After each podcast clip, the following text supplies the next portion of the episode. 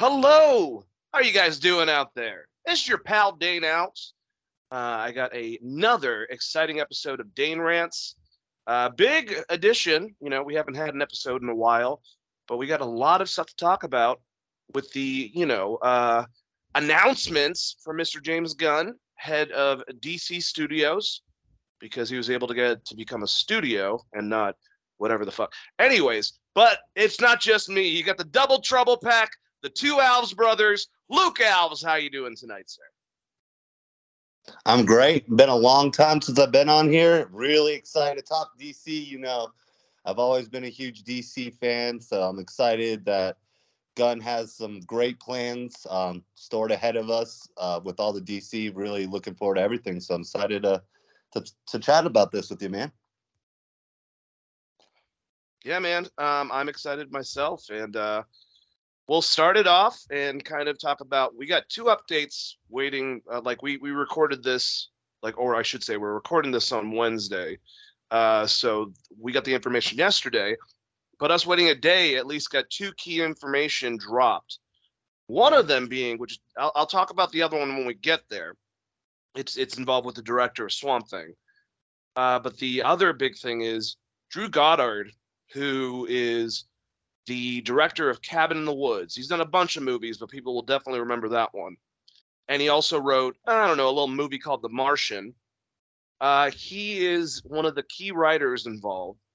Uh, there's already been people rumored to be a part of it. We know that, you know, uh, James is and, and uh, is pulling from a lot of stuff from Grant Morrison, who is my favorite you know, prolific DC writer for Batman, for All Star Superman, for JLA, etc.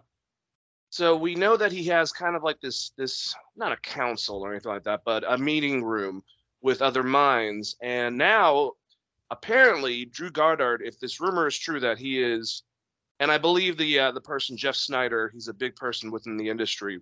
Uh, when he scooped this, he ha- is directing Luke and uh, writing a movie for DC and they haven't announced it. And remember, all the films announced, that's not necessarily all the films that will be, you know, in the next 10 years. This is just the start of it. So. No, I mean that's this is very exciting. I mean, I hope it's definitely a darker character like movie that he gets to do, um, just because I just with his past and Cabin in the Woods still one of my favorite horror movies ever, even though the ending's very quirky, but I still think they could make plenty of movies from his just original idea on that. And then I didn't even know he wrote The Martian, so even even like crazier just that you have a really good mind and Gunn, like you said, that, that he's working with all these other people. Gunn's very smart too by knowing just other talents and all that and just giving Goddard a chance. I mean, I think a DC film is definitely right up his alley um, just because how dark DC can be, and you don't really need to make it PG, family friendly either. Like you know, not not pooping on Marvel, but that's just you know more Marvel's way. While DC is very dark, so very exciting that this was the second piece of information because that we got. Because I mean, everything that we got yesterday was really exciting, and now you're just getting more that there's more time and actually thought going into this next phase of DC. Like you said, it's not just they're their own thing. They're their own studio. So it's really exciting that he's now part of it. Yeah, it's it's uh it's pretty nuts. I'm a big fan of Drew. He's done a lot of good stuff. And to have creative minds in the comics realm, um, you know, within the movie realm and the potential that Drew's not only writing with them, because James is writing, obviously.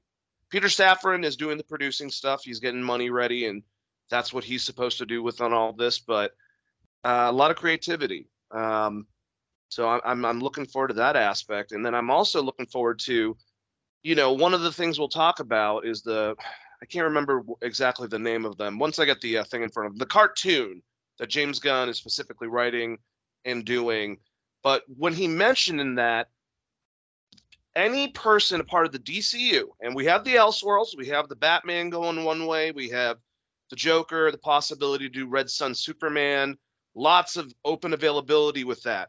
Possibly the Snyderverse is out there floating. You know, we don't know.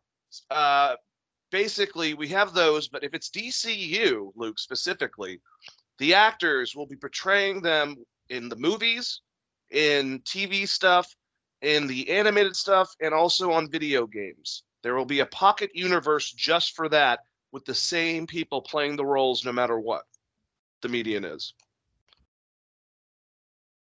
No, and I don't know whose idea this was, but this is genius. I mean, it makes the most sense, especially nowadays. I mean, now that they finished the whole DC amazing animated series, we don't need, I mean, a lot of great voice actors that have came from that and, and those. But I think if you're just moving on this next one, it just makes sense to make everything universal. It's all in the same world. They're all playing off each other if it's a TV show and all that.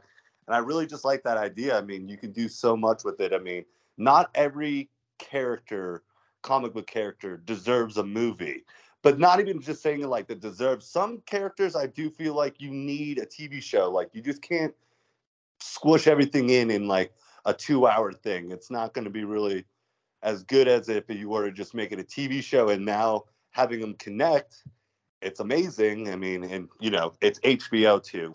So HBO is always on top of their TV shows. They don't low budget anything. They really invest in their TV shows. So I like how they're not going to be separate. Like, you know, sometimes it can be where it's like, man, that TV show is really good. I wish that this Batman could be in here. It's just everything's going to be universal.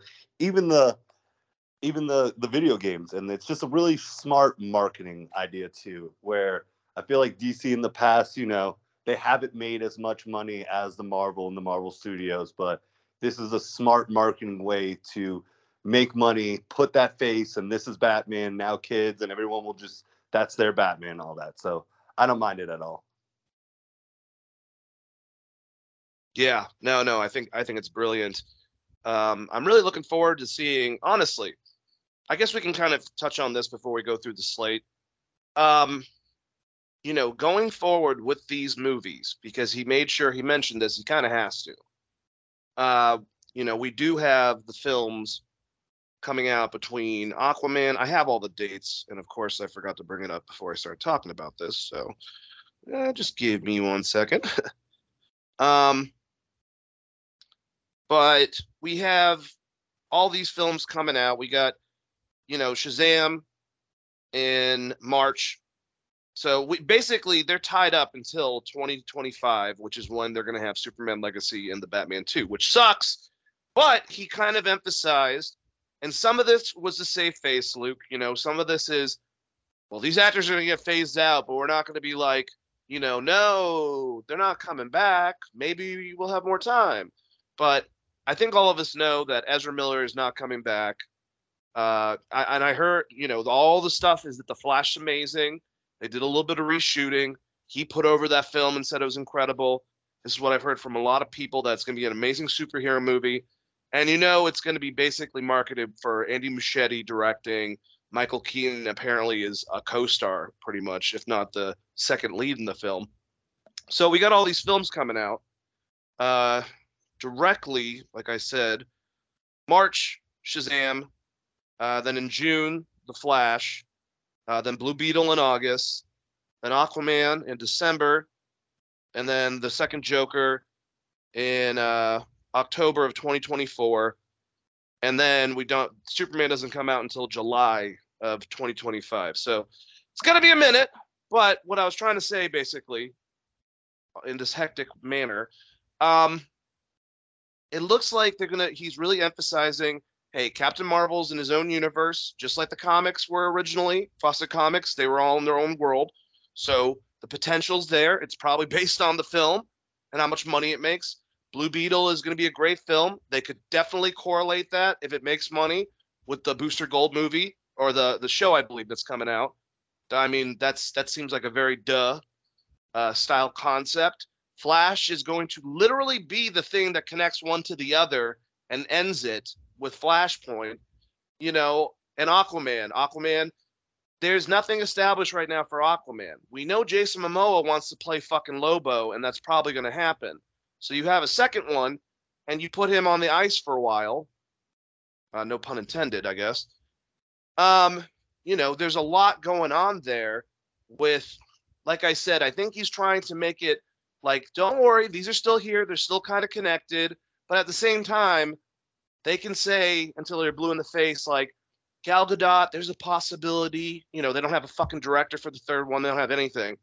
I think they're just trying to make sure you go see these fucking movies in theaters. Like, at the end of the day, Luke, that's the bottom line. You know what I'm saying?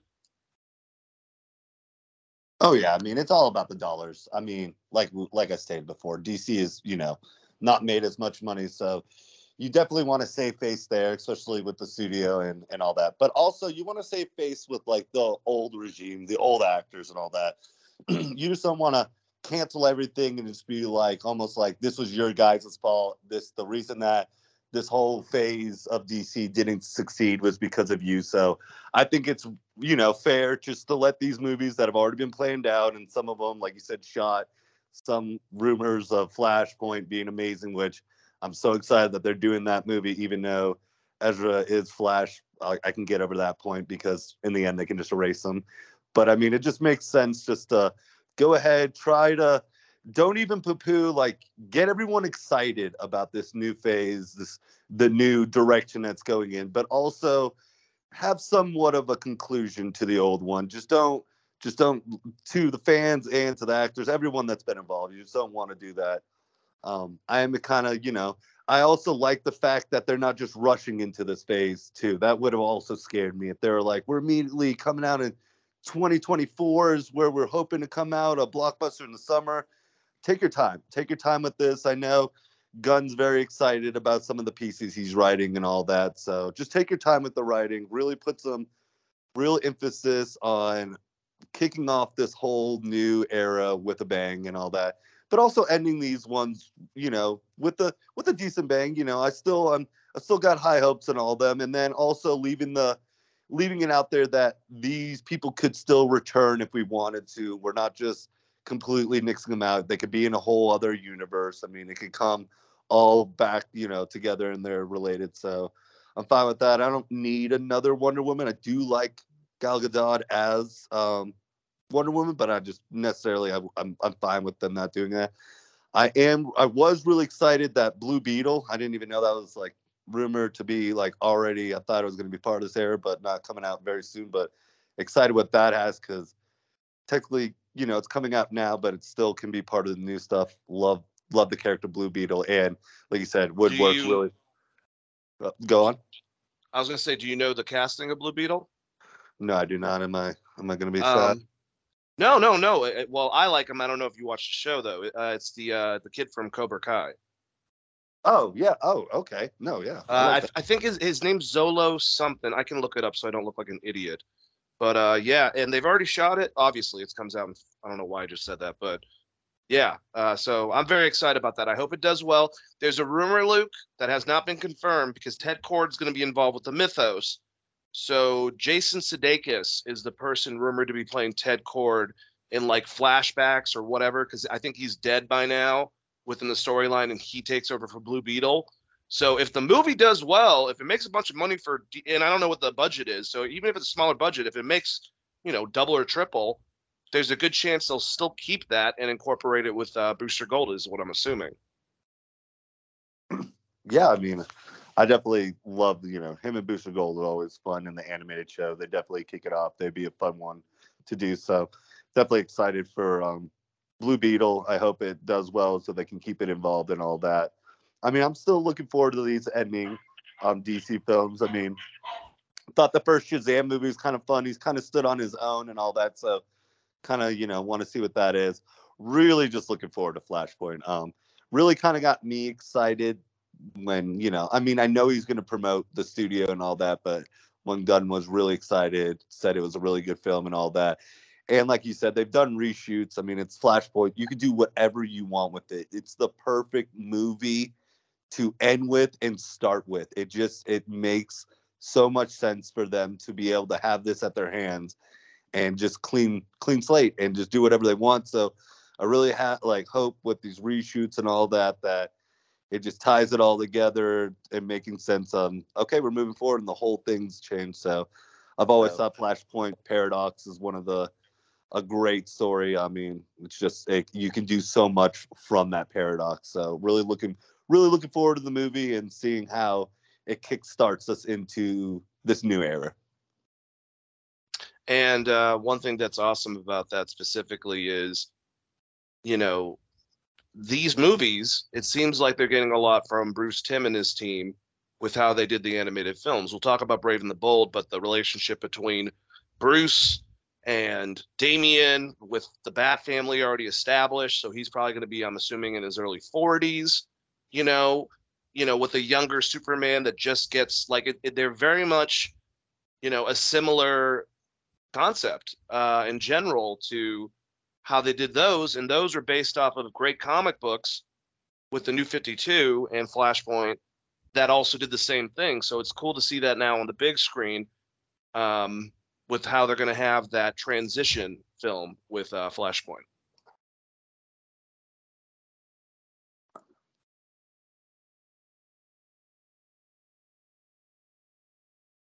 All right.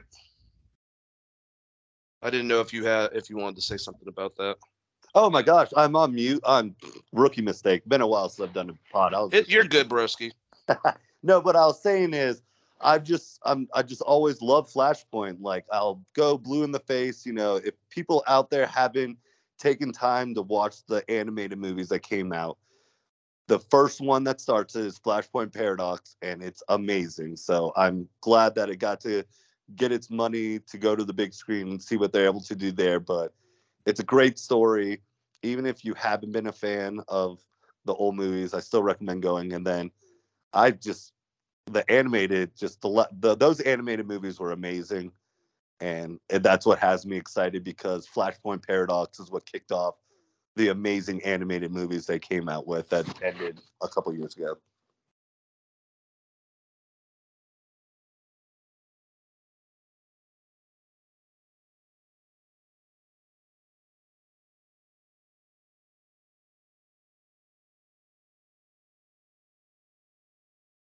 Dane, I think you might have just done the rookie mistake and have yourself on mute, my friend. Oh my God. Wow. I was talking. I had like a nice little thing going on. That, oh, geez. That, that, that makes this uh, look lovely. But, you know, it, it shit happens. But, anyways, what I was saying hey, is. Two brothers just, it's two brothers just thinking alike. exactly. Great minds think alike, even if they don't do the correct thing. Um, but yeah, no, no, no. One thing, and actually, I, I forgot the train of thought original. uh, I'll I'll just say this if I remember it randomly. Where I was trying to go is that a lot of people were not happy about the Batgirl movie that got canceled, and you know Leslie Grace played the performance of Barbara Gordon. They filmed the whole thing. Brendan Fraser was playing Firefly, which was intriguing. Michael Keaton was coming, this was him based jumping off of uh, what happens in Flashpoint. You know, J.K. Simmons is going to be as James Gordon. There was a lot of ups to this film, and unfortunately that did not happen because it didn't test well. The film wasn't was was wasn't good. But I will say, here's the thing: if Flashpoint does well, that was supposed to lead up also to a Batman Beyond show or movie, one or the other, uh, with Michael Keaton. Michael Keaton's going to be the lead role in Flashpoint. They're not going to give a lot of press to Ezra, so it's really going to seem like Ben Affleck and my, the two Batmans are going to be leading most of this. Um, if if this does well, there's no reason to possibly not just use Leslie as Barbara and the already established Brave and the Bold because the family's kind of already there. So I'm expecting Barbara Dick, maybe Jason's dead, possibly Tim Drake. I don't know. Uh, within the DCU, and then also, if it does fucking well, dude, yeah, do a Batman Beyond show. Then maybe there's more reason to do it. So everyone freaking out about that maybe the possibility's still there because I, from what I'm hearing, Michael Keaton steals the movie. So I'm really looking forward to Flashpoint, Luke. No, yeah, I mean, I, and I know we've talked multiple times on how it was supposed to play out and all that, and the Batgirl. I am excited that they, you know, Michael Keaton's still in it, and you know, it does suck that they're not making a movie. But again, I don't feel like, and I'm not trying to offend anyone out there, but I don't feel like Batgirl is a good movie. Like she's a better TV show. And if you incorporate her in The Bold and the Brave and you do another season, like they can do different seasons and have like, you know, different characters. I mean, it would make sense for, you know, they're just not going to completely throw away. Flashpoint doesn't mean that everything's gone. It just means that at any time I can just bring back these things that seem like a good idea, but right now, where they're at budget wise, the not great success that they had, they just have to push things back. But I mean, it doesn't mean that she's completely gone and there goes her character. I just think that you could do better things, like you're saying, incorporate her in a TV show and and have her involved like that. I am excited that Michael Keaton will be a main focal point on whatever the new edits are. Flashpoint. I definitely think there's a lot of cool ways you can go with it. Um, and I would love if they did ever do a Batman Beyond show that he would finally get to be old Bruce and we get an awesome bat. And that again, don't do a movie. Just keep that as a TV show. That's just a good TV show to just have. You don't need to have Batman beyond the movie. Just have it as a TV show and all that. And that'd be a fun, that'd be a really fun TV show to have. And this might be a recurring theme when we go to some of the shows and descriptions led off by Peter Safran when he talked to the investors and whatnot, and also what we got from James Gunn on that video. This is HBO. They do television shows a bit differently than everyone else, I feel like. So when we get a Green Lantern show, when we get a Booster Gold show, when we get um I'm trying to think of like some of the other Paradise Lost about the about Themyscira and, and the Amazons and the Greek gods Isn't and the authority? Isn't the authorities a TV show? No, Authority, I, I believe, is the second film. Okay, it's gonna be okay. Sorry. No, no, you're good. But yeah, just uh, any of these shows are going to be really fucking good, and that's why they're saying stuff like True Detective, inspired for Green Lantern, about for that, or this is going to be a very Games of Thrones, political, old school, you know, swords and sandals style show with Themyscira. So that type of stuff is awesome. Because no offense to Disney Plus, some stuff they pulled off great, or they they at least started shows good. It's just I don't have to worry about HBO is already an IP that I can trust, Luke. You know what I'm saying? For the shows. Oh yeah, no. HBO makes some of the top line shows, and what HBO has over Disney is it doesn't have this face where it has to be family friendly all the time. So HBO's always made dark shows. It was always known. It got its, you know, what it got HBO was some of the great shows back in like the early 2000s and all that, where you know, and I'm really excited how Gunn was trying to portray that to all of us that are listening to the video. I'm like, you know, this isn't going to be half-ass TV shows. Nothing against the CW shows; they were good, but you can tell a CW show as soon as you look at it by the quality and everything. Even though they did great, I'm still not trying. I'm just saying these are HBO TV shows compared quality, the film, like everything is just way more advanced than what you get. And also how he and just gave you like like you were saying, like this is gonna be like this show. And I know you it was hilarious when he said it because I know you were really harping on it that you would love that the Lantern show would be like True Detective. I know True Detective season one is one of your favorite seasons two. I mean, well, just probably show shows, but like, Mm, or is it season two? Which one? Who's uh? oh, one, one. Oh, Season yeah. two's terrible. Yeah, okay. Oh.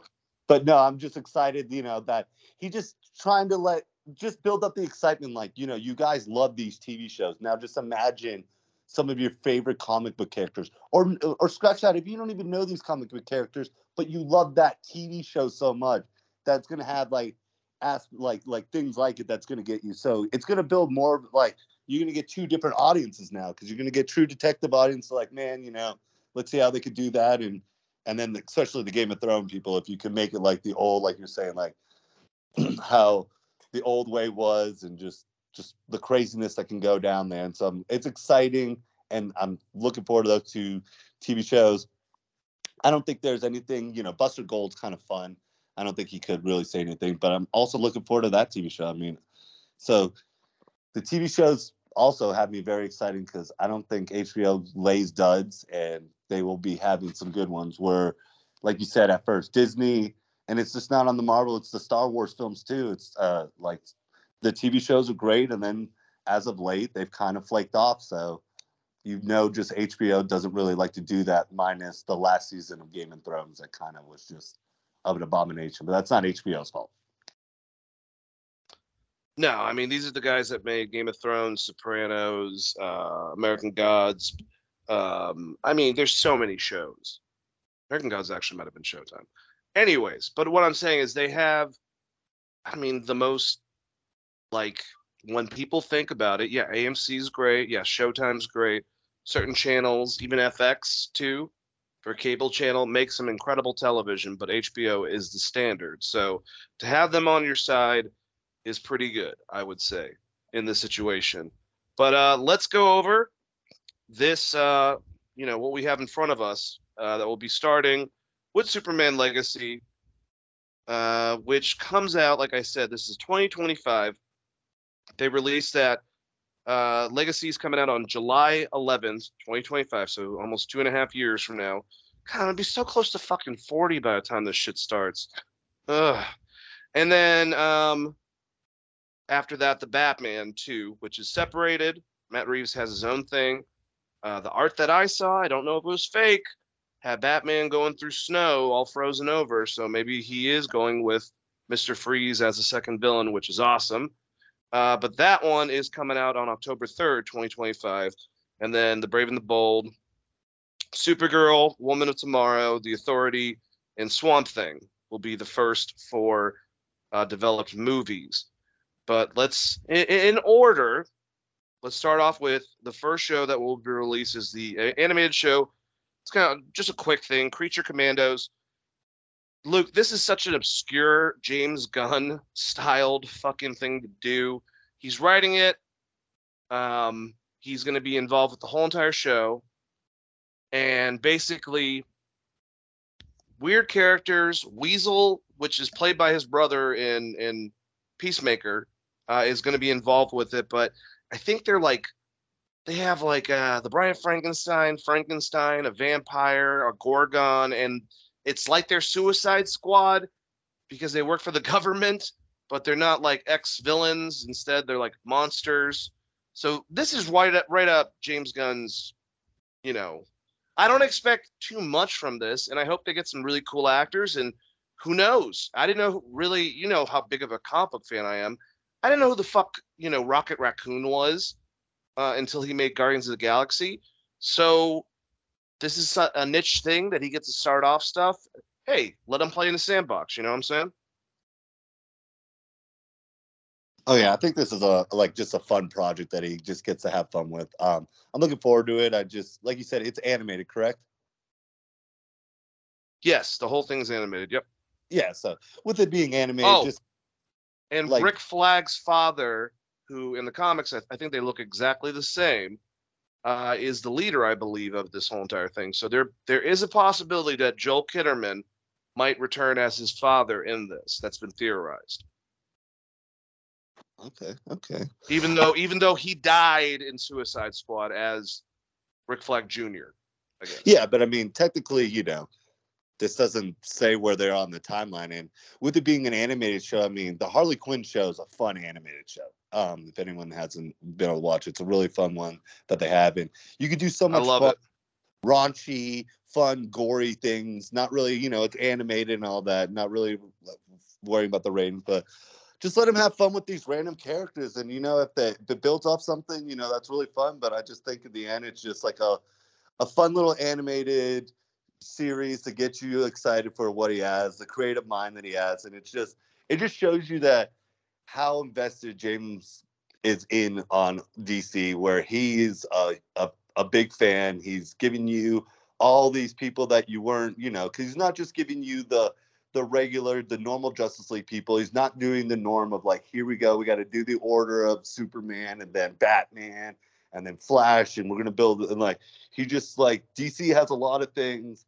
I want to show you some really fun ones that you've never might have not known about, and then like you say, in, in the end, they could be really good characters, like um, what's space from Guardians of the Galaxy, the raccoon. So I think it'll be a fun animated show. They could do whatever they want with it. I mean, each episode could be just this fun little quirky thing, and just so I'm just. I, he looked excited about talking about it and just knowing that no one really knows these characters. You're not really well like known, but you're gonna get to know them and you're gonna have fun with them. And like you're saying, it's kind of like a darker Suicide Squad where they'll be on these um, funny, crazy missions, probably you know very gory and at the same time, and just having fun with it being animated and not really you know having to stress over putting too much emphasis on like how good the quality is because it's just you know it's an anime show. Yeah, I mean this is the guy James Gunn, Slither, Super, um, worked for Troma making fucking Toxic Avenger movies back in the day. So he likes his horror, he likes his comedy. This will be a good start for him to kind of just play a little bit. But mainly, I mean, we got to get to the first film. Like I said, this is going to be July 11th. Great month. You know, 4th of July will be a fun time in 2025 uh, because of Superman Legacy. I love everything that he said about Superman. I love that I don't know if the line that him or Peter Safran used, it, it basically just is like he's still a good guy, like in a, in a world of no more good guys. Like he is uh, just a true, pure person. He needs to be like Captain America. He has to be just full and, you know, just I don't know, so not over the top, but like he's got to be a good person. Like I loved Man of Steel. I love the direction that they were going, but he was way more bleak. And I think what they can do with this, the fact that he's he's he's literally saying that he's basing the script he's making off of Grant Morrison's All Star Superman. If you haven't had a chance to watch the animated adaptation of the comic or read the comic, especially, do yourself a favor. Grant Morrison is brilliant, and just it's about Superman, new in Metropolis, trying to figure out his stuff. Lois does not know who the fuck he is you know, but he's been Superman beforehand, especially over in Smallville, and he projects the Superman character across the city and the dual lifestyle, him, you know, just dealing with his strength levels, like when when the government finds out about Superman, how they want to help him and figure out how strong he is, but they're kind of using like it's it's got so much depth to it. Lex Luthor. Um, so I, I'm really, really, really excited about that. Um, I like the idea that we're doing like a late 20s, maybe early 30s at the latest type of Superman. And yeah, he has we have to see we don't need the origin. We've seen that enough. But we get to see finally really him developing in Metropolis for the first time since Superman 1 uh, with with Christopher Reeves. So and maybe they can kind of show more dynamic, some more of the obscure characters besides Jimmy Olsen, besides Lois and, and, Perry White there's a whole entire great universe within uh, Metropolis that Superman becomes acquainted with. So I want a fun. I don't know what director I would have do this, but it's uh, this is going to be something very interesting to see happen. And I love the direction. I love the ideas presented for his origin. You know, it's a hopeful Superman. It's not an insecure Superman, Luke. No, yeah, and that's what we need. You need you need a hopeful Superman. You need that American, just good guy, the last you know, the last of his kind, and all that. And uh, like you said, I'm I'm happy. It's not a typical another origin story, crashing Smallville. Like I wanna I want to see older Superman, like you're saying, like his first years in Metropolis, him really trying to figure out. I'm in this big city, you know, I am the superhero, but I got to keep it on the hush hush, and then also you know his his alter ego and all that, and just really just diving in and like you said, Lois Lane shouldn't know he is, and it'll be a fun one just just seeing that interaction and then them slowly falling in love. That first, probably not liking each other and all that. So I think it's it, it can go it, it, can be a really good movie. Like you said, don't need to kick off the movies with the typical just normal origin story. Just give us a really good super uh Superman. You know, a good a a, a, hopeful Superman, not one that's kind of shy and all that. And also, like you were saying, like um, I don't know if you said this, but like Gunn also is writing this, and he and he just really, it's I don't know, you can just tell in his excitement and like how he's like, I've already been re- writing this and all that. You could tell that he's probably want to get his hands on this, and you could after he writes it, I'm sure he'll find a a great um, director. I know we talked um, a month ago about that little uh, lunch that was happening and I mean, I, I, could, I could, I could see him being. For those who don't know, um, supposedly they had lunch maybe with Spielberg at the same table. Who knows what they're talking about? But still, if I could see any type of superhero movie that he would touch, it would be a, a Superman movie like this. Yeah, man. And I mean, I'm not going to expect Steven Spielberg. There's probably a lot of great directors that could do an amazing job of this film, but it's got to be a pretty high class director. I think we have to, and this is no offense to to what they're doing over in Marvel, because they've had some pretty damn good directors on a lot of the projects, but they kind of formed their directors into what they were doing and made them stars. I think that we should probably focus on individual films that have a little bit of building between and kind of focus on allowing directors to make a fucking movie. Um, stuff that DC obviously has had a hell of a lot of problems with. Fox did as well. And even Marvel a little bit recently has had those problems uh, too. So, um, yeah, not having to worry, like knowing that there is a story to come, but not having to adhere with every film directed at little, you know, uh, parts of it. Um, it'll be interesting. I'm just, I'm just glad, like I said, there's a shared universe itself, though. But I don't know, man. Superman. You said Steven Spielberg. I can't think of another director that I don't want, but I mean, I shouldn't put my expectations that high. But do you have anyone in mind for Superman? Oh man, no. I mean, I just it's got to be someone that's been known for you know just building inspirational, hopeful movies where you leave a movie feeling just really good about this experience that it brought you to, and you feel hope. And I know it's kind of like you know cliche to say, and there's probably plenty of directors, but it's just like you need one that really knows how to read the script and then portray it perfectly on film and who cares if it's a big huge name you know sometimes that might be better because now you don't have studio stepping in because no studio would step in on any type of like who it like Spielberg. I'm not saying Tarantino would do any of these, but like those directors that have made a name for themselves, studios would never come in and like you say and try to form and this is how you're going to direct and make the movie. Like the, you just I hope they can get someone that has enough clout in the business to where it'd be like, don't no, don't don't come to me. You you hired me to direct this movie. Don't I'm not making this because of you. I'm not going to do these edits because this is what you think might be good. So I'll be excited with whoever they are. Just I hope it's just someone that's been well known that when I look at their all their films, I'm just like makes sense to do a super Superman movie. All right, I, I got someone that is thought of, um, and he's not. I, I, his name is not that well known, but he's made some movies, especially one that's nominated for an Oscar this year called Top Gun Maverick. Um, made Oblivion, Tron Legacy.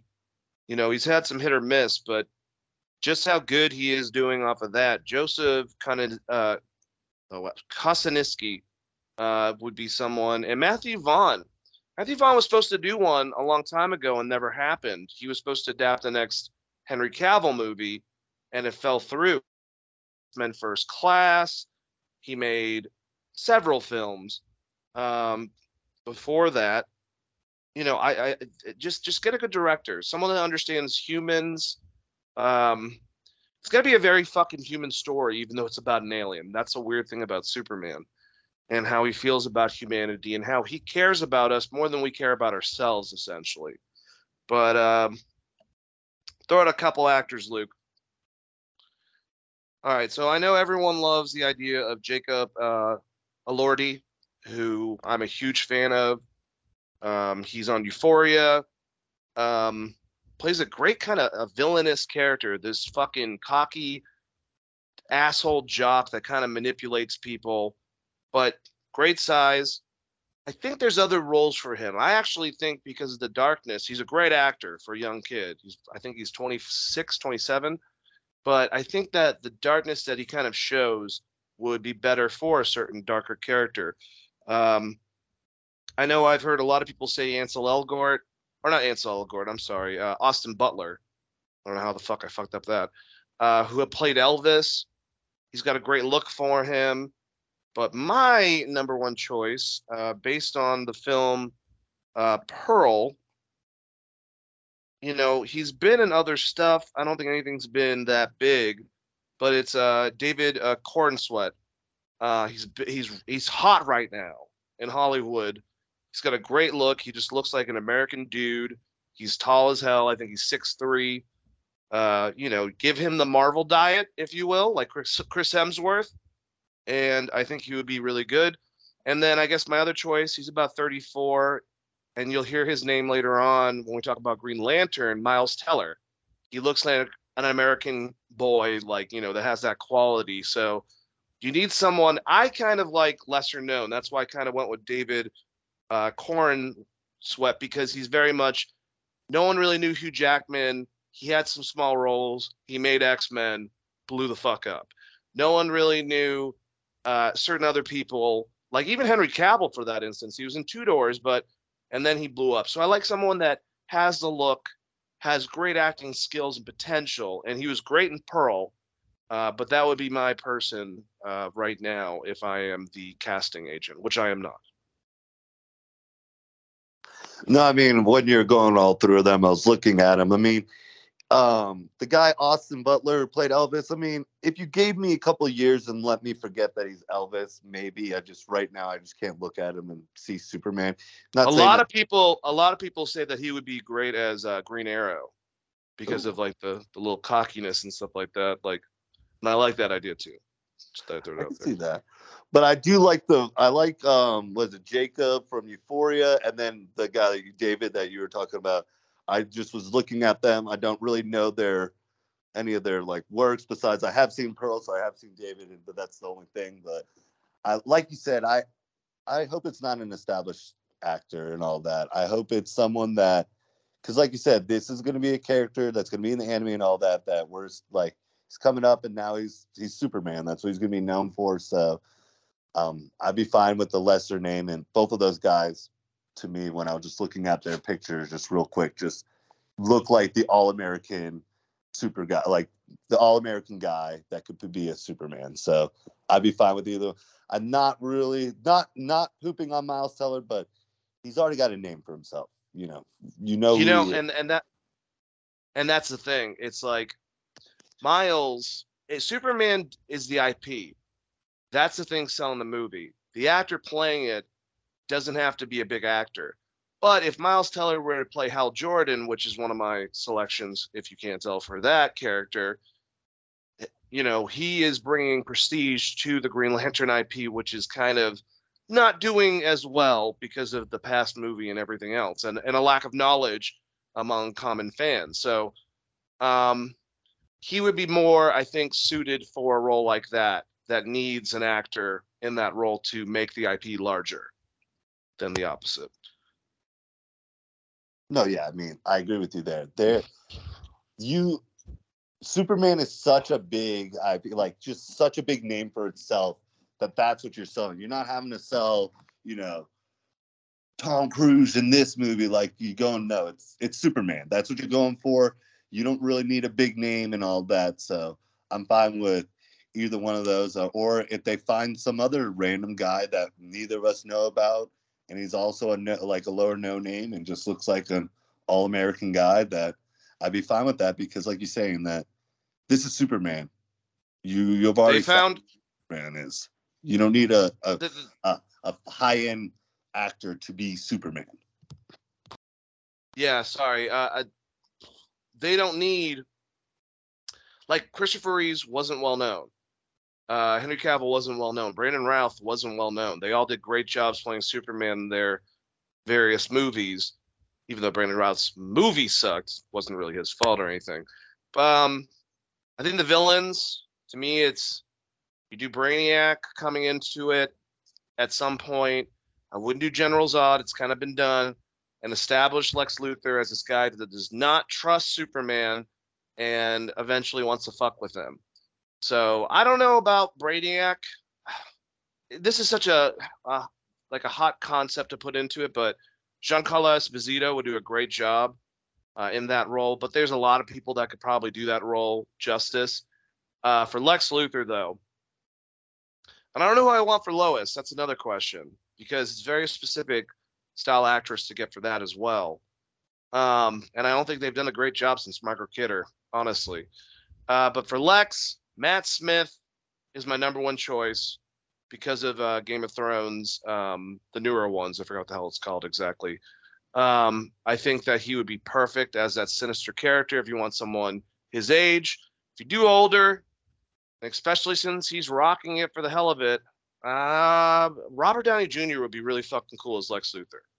So, and that that that's been promoted a lot, and I love that idea, and I think it would be such not a coup, but it would be such a cool dynamic for him to try now the opposite concept in another set of movies on the other universe where it's like the evil version of what he played in Marvel. So uh, those are my two choices. Do, what do you want? Do you want Luthor? Do you want Brainiac? Do you want someone else established?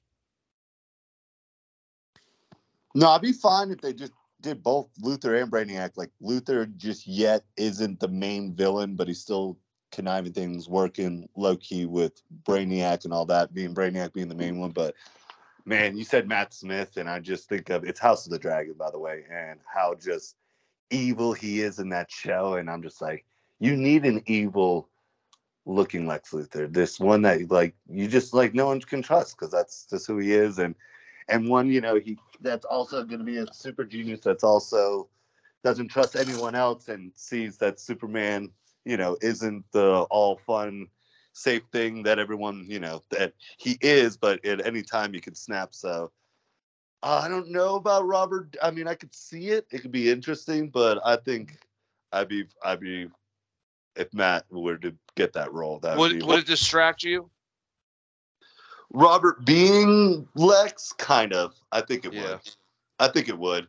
I mean, it's just like what's his face? Um, gosh, what is who was the last Lex Luthor? I just I just couldn't. I just could never. Kevin Spacey. Oh no no no! Oh God. He, No. yeah, he was the worst. uh, I forgot he existed, honestly. And I like him as an actor, but um, oh man, fucking Facebook dude. Yeah, the net. Oh yeah, just I just he just never elects to me, and even if you give him make him bald, it just still never elects to me. So you need someone that's just gonna be very evil looking and all that. I mean, so I'd be fine with Matt. I mean, he does a great job in House of the Dragons to make you hate him, and just you want someone that you and while you're sitting there, be like, I wouldn't double cross this person at any time. Never. Yeah, man, Lois is a hard one. Like I've seen, I'm looking for some suggestions on on Google. You need someone like basically, and I thought she'd be perfect back in the day, like someone like a Demi Moore or or even a Courteney Cox, like that style of of of I don't know, or Courteney Cox specifically in Scream, I should say. Um, that's a hard role to do. I love Amy Adams. I thought she was playing Amy Adams in those films. Like she's kind of she's kind of a bitch. That's what's that's a lovable thing about Lois. But uh, hopefully they find someone good. I mean, I'm sure that there's fun. Oh, Dakota Johnson's not a bad idea. I like that idea. All right, let's um let's move on. Got a couple more things to talk about, including the next show. This is a really weird one, Luke. Uh, Waller. So the great Viola Davis, she's coming back to play Amanda Waller.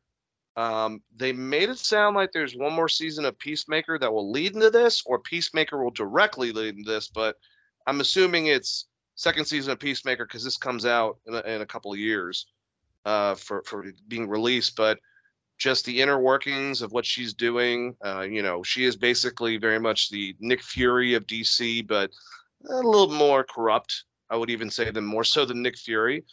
And uh, I guess will as- apparently like have those Suicide Squad characters. So is Margot Robbie coming back? Like, um, I mean, there's a lot of questions with that. We know they don't want to lose John Cena. Peacemaker did really well for HBO Max, um, but it directly interacted several times, including in Peacemaker at the end with Jason Momoa.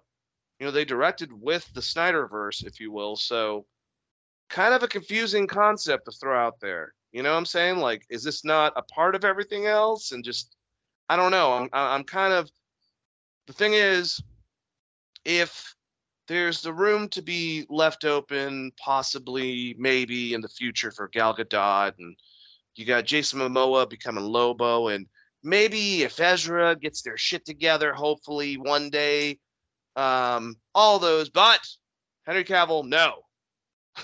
and now we're establishing a group of people that have a lot of characters from that said old universe. Does that bother you? What do you think they're doing?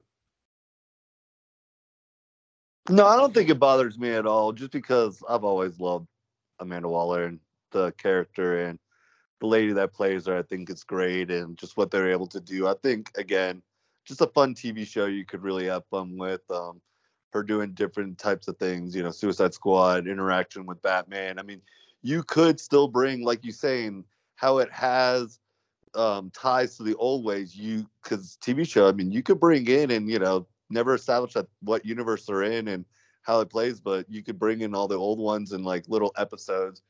You could do a lot with this character just because, like you said, she is very Nick Fury for the DC, but very also corrupt and dark, and just will just only has her plan and won't fill people in and don't double cross her. And they could do things with Batman and her because they just those two interactions have always been the best in any type of time you get to see them in any type of work. So I do kind of I understand what you're saying that it is weird that they're keeping ties, like you say in Peacemaker, which I love. You know, John Cena as Peacemaker is great. That season was fun. Glad that it, this next one could tie straight into her and still have him doing weird little quirky things, different episodes. I mean, there's so much you can do with this. I feel like you know it's almost like um she's playing um in uh, what is it, 21 Jump Street, uh, what's his face's character, like, you know, the main cop boss, and he just uh, each episode, yeah, Ice Cube, and Ice Cube just like each episode, she's just telling them and then setting you up for this, like giving you like a blueprint of what the episode's going to be like, and these new So like sets kind of like characters. a anthology series, if you will. Like maybe every episode's dedicated to certain other people, but she's the main person, the main Yeah, thread throughout it. Yeah, she's the main link, but it's always like a different fun mission. And sometimes you could bring other characters back that have success and all that, but also just always introduce you to new little ones and all that. And it's like, you know, again, Gunn just trying to give people more like just showing more DC characters that we might not been used to and then in the TV aspect where it could be fun, even if it's a one off and all that, where I think you could this could be a very fun show with Waller just because her character, who she is, and how many ties she has with all the different DC characters, and then her old ties to the old DC era, and then this new era that they're bringing in. So I think you could do a lot of fun things with just only having her as the the main the main repeating thing. Make it maybe similar to 24, like they have like a certain time period they got to do something, you know, and the whole episode's very high stress, tense, trying to get something done. Uh, yeah, I, I I I dig this whole entire concept, and I mean I love Viola Davis, so I can't really complain about that. Um, let's move on to our next one. What do we got over here? We got the Authority. Now, Luke, I'm sure you have to ask me, and and go ahead. what the fuck is the Authority? Do you have any idea about what the hell the Authority is? Hell no. And then he even tried to like flash this picture up. I'm like, bro, that didn't even help me at all. Like, who is this? Who are the authorities? And how he was talking about it is, you know, again, like, uh, I don't mind that they're like bringing in these characters that you might not known about and, you know, what their time might be in, but it's also just cool that this is the type of money. It's just showing you the type of investment that's going into this, where they're going way off the beating path for their second second movie, third project, and they're just like, and here we're just gonna throw you guys a huge curveball and have fun with this movie. I mean, I mean, you could probably go in more what it might entail and all that, but I'm fine with it just being a completely, I don't know, no one knows really, you know, no one's the super fan that's gonna be like, that didn't live up to my standards. Where just go in and have fun. That's what these that's what this era should just be of just go in and just have fun with these DC films. Stop stop over critique them and thinking them so in depth and all that and just let's see what they can do with all these different types of entities and projects that they can make from them. How about just just trust James Gunn? I mean, Guardians of the Galaxy. Like I said, people like me that were very in-depth comic book fans didn't know all the characters they even fucking used in that until the films. You know, he's good with obscure characters. A lot of the characters he threw in the Suicide Squad. Uh, Bloodshot for one of them with Idris Elba, who should just play Deadshot and recast Will Smith, but the old regime was worried about losing Will Smith. Uh, anyways, but yeah, just you know, just a lot of the creative decisions, making obscure characters bigger than they actually are. I don't know. I I I think it's fine. Just to give you a little history lesson.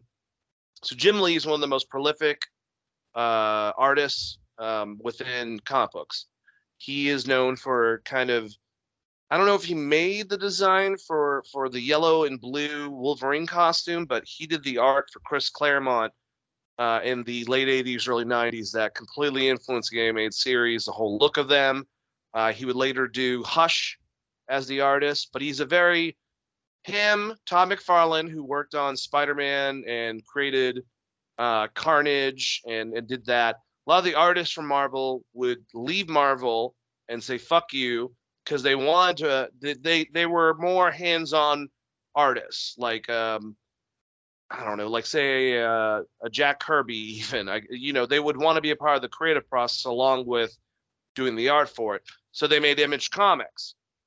Image Comics, uh, part of it got bought uh, bought by DC Wildstorm Comics, uh, which was Jim Lee's comic book part. He made two groups uh, mainly. One was Wildcats, which was basically him wanting to do the X Men and Image, but he couldn't, so he just kind of made his own version of that.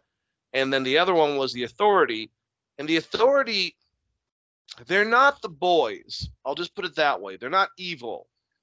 They're corrupt, but they just they have like more of a Punisher way of looking at shit. Uh, I'm not gonna say they're the best people, but they were kind of like yeah, basically, if Justice League had more the morals of, and they did this, I think, in like the mid '90s, more had the morals of the Punisher, and um, it's a real cool concept. You got cool characters within it. Uh, Apollo is a leader. He's like the Superman character, and one of the biggest dicks in the group um, is Midnighter, and he's kind of like their Batman basically. Um, and there's a whole there's a bunch of different characters. The engineer, which is a robot, um, just a crap load of people. A grifter who's very popular, who's in Wildcats, becomes a member of that group. Um, but Midnighter and Apollo, they're together. Um, they're a couple, and it's just they have like a different way of looking at things. And basically, when I'm thinking about this, it is such a cult classic to a lot of comic book fans, Luke. I think he's establishing this group.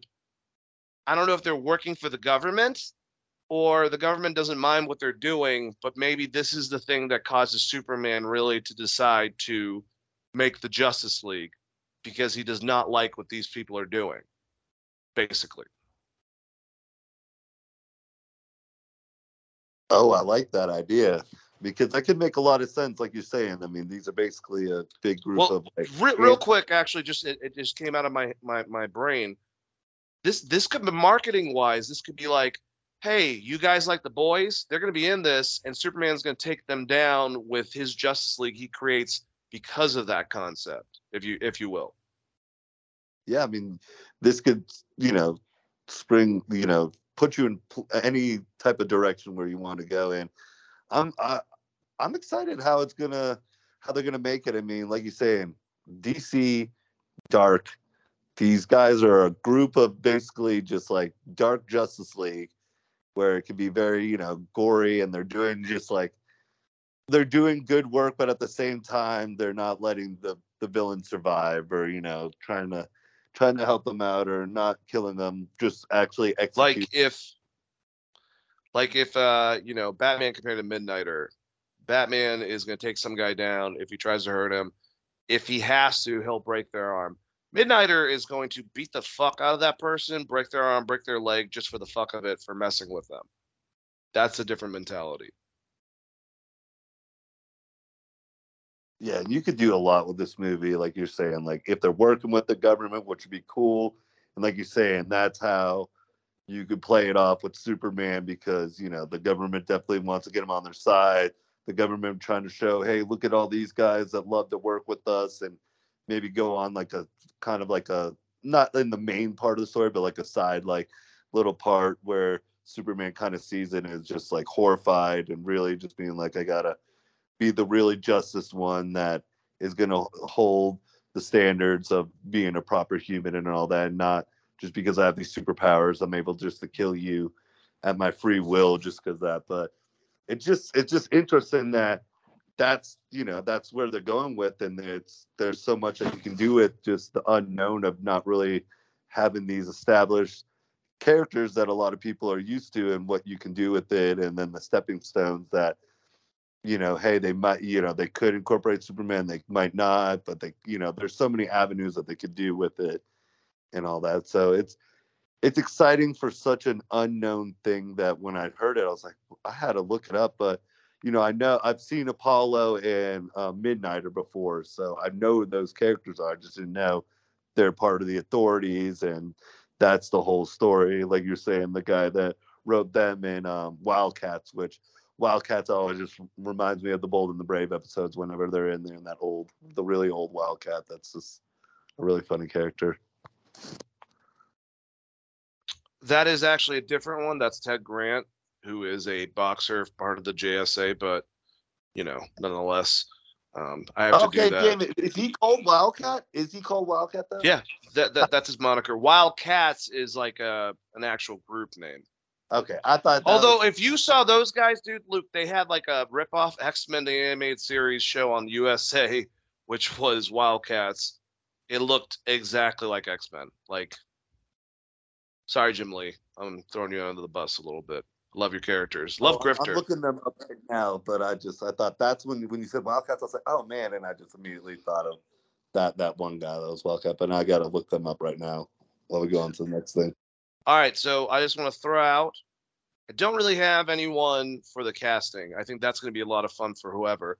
Uh, the guy from Euphoria, there's a good chance he could play a great uh, Apollo um, as well. Like I said, like he's six four, six five. He's a huge dude, and you know, I don't, I don't know what he'd want to do basically, but, but for writing and directing, this is an idea.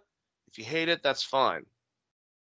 I would get, uh, actually, I would, I would really get, get uh, Eric Kripke, who is the guy that was the writer and the showrunner for Supernatural, and he also did The Boys help him adapt your concept for a script. Make sure it is a brilliant outline. And here, I am throwing a little bit to the Snyderverse fans. Let Zack Snyder do this. He is, if you give him all the stuff and give him comic books that have all these details there, you know, he would do a fucking great job with something like this. Like if he had a really great script and he had all the panels based on, he would make it look amazing. You're talking about political intrigue, superheroes. I'm just saying it's an idea. Just also, like I said, throw some fucking flowers at those sad motherfuckers that just can't get over the fact that we are not in the 2010s anymore um, and trying to go in the future. But just an idea I had, Luke. No, both of those names, both of those names would be great. I mean, yeah, Zack Snyder would do a really good job with this. Think about Watchmen, you know? That's what I was thinking when I thought about it. You know, I'm, I'm not thinking about the current Zack Snyder stuff that we're all used to. I'm just thinking about Watchmen, what he could do with it. But then again, that um Eric Kripke. See, I haven't seen the boys. I know you've always told me. I, I understand. I'm an idiot, and everyone's probably like, "What the heck? have you never watched this?" But we all hate you. I know, uh, but I know that he wrote and directed. He's he did Supernatural, which was yeah. I uh, I watched it at the beginning. I fell off, but that's a show that went on. I feel like for almost like over ten years. So obviously he he can write that. The different styles he's done. He's done dark with Supernatural, and he's done The Boys, where just he could really do good with this movie if they gave him a chance. I feel like so either one And of those be dork. good. Yeah, either one of them be good. If I had to choose one or the other, I'd probably go with. Oh, uh, I was saying Eric writes it. Oh, Eric um, writes it and oh, okay. Yeah. Oh, I like yeah. that. Okay. So he kind of like works off of whoever, makes sure it's adapted well, and then they give him a lot of like, hey, here you go, Zack. Here's all the comic books of stuff you can try to like emulate. Um, That'd be a perfect combo. I mean, like you said, hopefully, you know, the writing's really good that whoever they get to direct this has just a really good image and just can go off of comics and then just because you know it's it's hard to put it on the big screen and especially super- absolutely. superhero movies and not wanting to make them four hours or three hours to really make it really make sense where to get in a two to maybe two and a half hour can be a, a, a tight squeeze. Even though those are pretty long movies but to what you do. So I- i feel like you do have to have a really good writer and have them work with the director to make it in. Like you said this is such an unknown set of characters that you can't really be going in with this high standards of like, oh well, it didn't live up to what I thought it was from the comic books. Yeah. Um, all right. Next show after the Authority comes out will be Booster Gold. I mean, I know that you could say Glen Powell. He's a really hot actor right now. He could play a great Hal Jordan. I'll just put it out that he would play a great Guy Gardner. But I loved him on fucking Maverick. Uh, I thought that he was such the douchey, you know, buddy. It makes sense, but dude, we've just had James Gunn say that Booster Gold, who is about a ex football player that kind of fucked up the end of his career and bets on a bunch of shit, is in the worst, like, you know, position in his life and decides to go back in time from the future with a bunch of tech to make him look like a badass. James Gunn said on Twitter that, uh, of course, he's planning on using some of the actors from Guardians of the Galaxy. And we already know Batista has been talking about how much he wants to play Bane. So I would not rule that out at all uh, for that option to happen. But who the fuck? Hmm. Who could play that douchebag character that will not be playing a character in Marvel anymore? That's one of the best buddies of James Gunn, has worked with him at Chris Pratt. I mean, come on. Who else you get? It's supposed to be some guy some schmuck in his early 40s that's trying to relive his past. And I, I think that Chris Pratt would be great for that. Like I said, I love Glen Powell. I've seen that suggestion a bunch. Uh, he would be great at any of those roles. Hal Jordan, Guy Gardner. Like I, I think he's a hot actor right now. He was great in Maverick. Uh, but I think this would be the role you leave for Chris Pratt to have a fucking cool show, basically about Andy Dwyer from the from uh, Parks and Rec. If uh, he was back in time as an ex football uh, giant, if you will. What do you think, Luke? No, I mean the whole time you're talking, I was like, yeah, man, this Glen guy would be great. He was great in Maverick. He's such a cockbag, and like you're saying, but if if they are trying to do a little bit older one, I, when you started kind of like really, you know, talk about Chris Pratt and all that, and it being a TV show, I think that he would be better suited in a type of role at that where you know, um, Glen could definitely be in other roles like movies, like have him in the movies at first. Don't put him in a TV TV role at first. feel like he's a bigger name right now for a movie where if you want him to be a Hal Jordan or something like that, or he's in the Lantern, where I don't know, but Booster Gold is just such a funny character because, like you're saying, he is. He didn't eh, where he was living in the future. He just wasn't doing anything with his life and successful. So he decided that with his knowledge of all superheroes and you know if they're not you know there's no more superheroes in the future where just take back a lot of tech and just always try to be known and all that and just his interactions with the justice league and all that and how he's always trying to make himself look like this amazing thing and all that and this futuristic superhero that everyone should know but no one knows who he is and it's just this quirky guy and i mean I'm glad it's a TV show, and like you say, and from what we were talking about earlier, where if Blue Beetle is a success, it might as well, you know, have them both interacting because their characters interacted in different things and they're really good in just a two character duo like that. And I don't, I mean, they could get, you know, any person, just it's got to be someone that's got a very douchey vibe or just like you're saying, just can definitely play the character. Really like like Seann William Scott in the late '90s, early 2000s. Yeah. Yeah. Oh yeah. He would have been. He would have been a good one.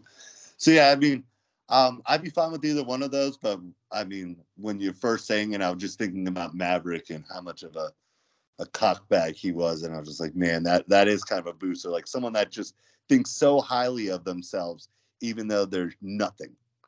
And that's what makes it good when he comes into the past where he thinks he's all this tech and ends up he's just not even that great of a superhero with all the tech. and then maybe he, you know, you could either do he already has an established past with Blue Beetle, you know, the old Blue Beetle, Ted Kord, if you decide to establish those Blue Beetle films, or I mean, fuck it, he just meets. uh I, I hope I don't butcher his last name, but Xolo Maridueña uh, from uh, Cobra Kai, who I love him on Cobra Kai. You know, he meets him, they talk, and then maybe they they save Jason Sudeikis if he actually is playing Ted Kord, which we love fucking Jason Sudeikis. If that's true, dude, Ted Lasso as fucking Ted Kord. I know he wouldn't be playing that character, but I'm just saying. He was also great in Horrible Bosses. Hilarious. Perfect fucking casting if that's true. Um, but just a fun character to play around with. This is up, you know, James Gunn's is the same thing. It's up his alley. So just find someone that understands the concepts of of there, there's so many great people that could probably work on that project. Uh, let's continue down. Uh, all right, this is the big one. Brave and the Bold. I love they're doing it like this, Luke. The name of that. It's the Brave and the Bold. It's about the dynamic duo. So you're having Batman and Robin. Batman's older, you know, and then we have the Batman from Matt Reeves doing its own thing, much more. I hate saying realistic, but like much more grounded uh, is much better word. Universe where he deals with like, like we don't know if uh, you know um, I forgot the actor that's playing the Joker. I just saw him in a Barry Keoghan. Um, if he's even going to be called the Joker, this is more like real styled stuff, and I like that. Like the monikers might come from the press, but that's about it. It's more of like just what they call them flashy. With this, we get much more of a fantasy style concept, and we're already saying right now, Bruce Wayne, early 40s, maybe the mid 40s, the Bat family is in this film. So, like I said, I'm expecting at least Nightwing, and maybe the the concept that Jason Todd died. Like I said, grab that actress, put her in the role for Batgirl if she's, you know, she's the same age that's supposed to be appropriate. And Damian gets dropped off from Talia.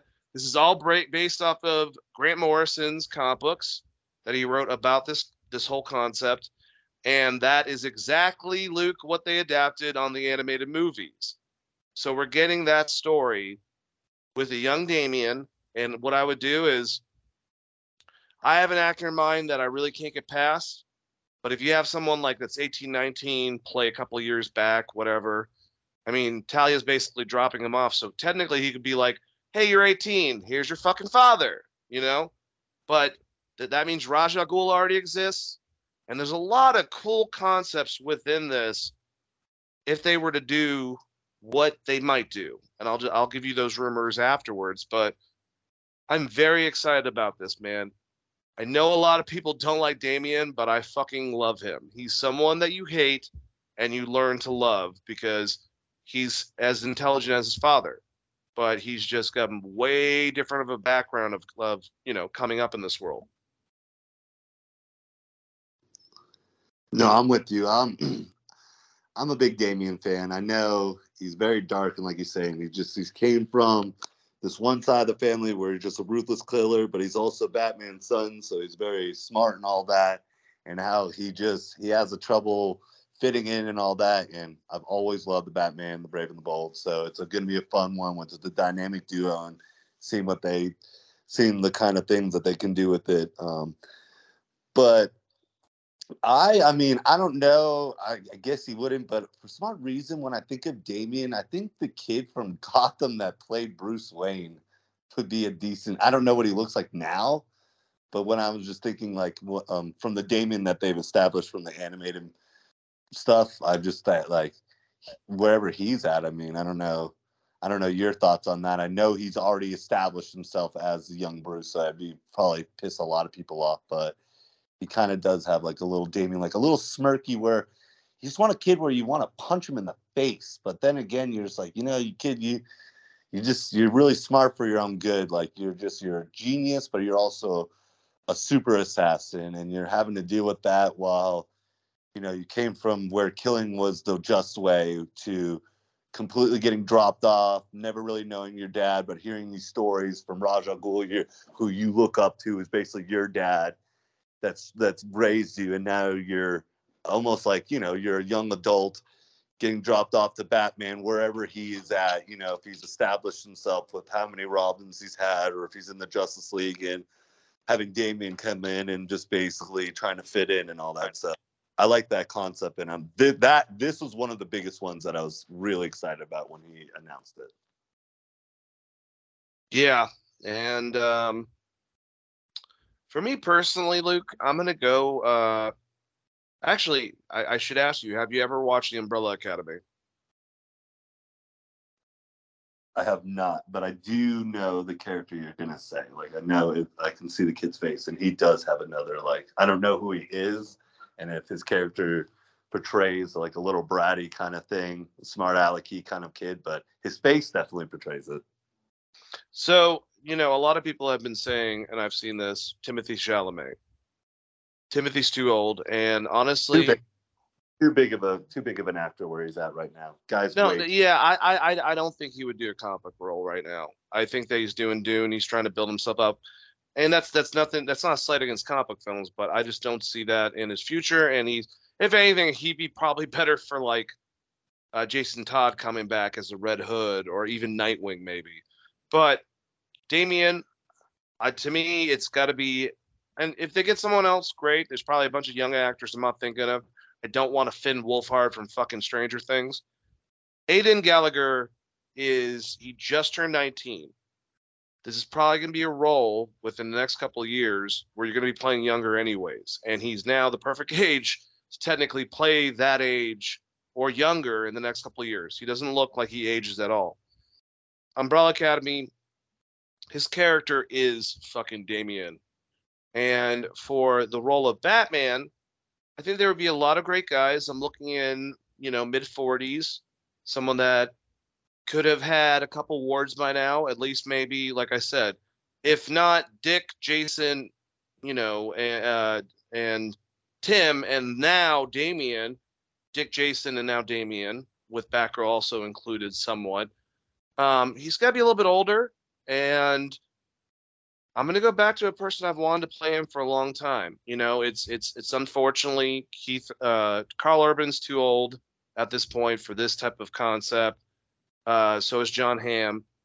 Michael Fassbender would fucking kill this role. And honestly, he's a great actor. He's been in a lot of stuff. He's been nominated for awards. He needs something. And him playing the father, specifically if, like I said, Aidan uh, Gallagher were to play Damian, would be perfect. Not saying a lot of other people can't. I know I've seen Tom Hardy, and that would be fucking amazing to see Hardy go from playing Bane to Batman. Uh, but yeah, it's got. It, honestly, I would say Oscar Isaac if he didn't already play Moon Knight. Um, he's someone that could do it. Jake Gyllenhaal would be a fucking killer Batman. He would also be a great Joker as well, uh, based on Nightcrawler. But my number one with a bullet, Luke, is Michael Fassbender. I want to see him come back into movies, and it's incredible. He played a great Magneto. You know, after we didn't think anyone could be better than Ian McKellen, um, I just think he has that look for him.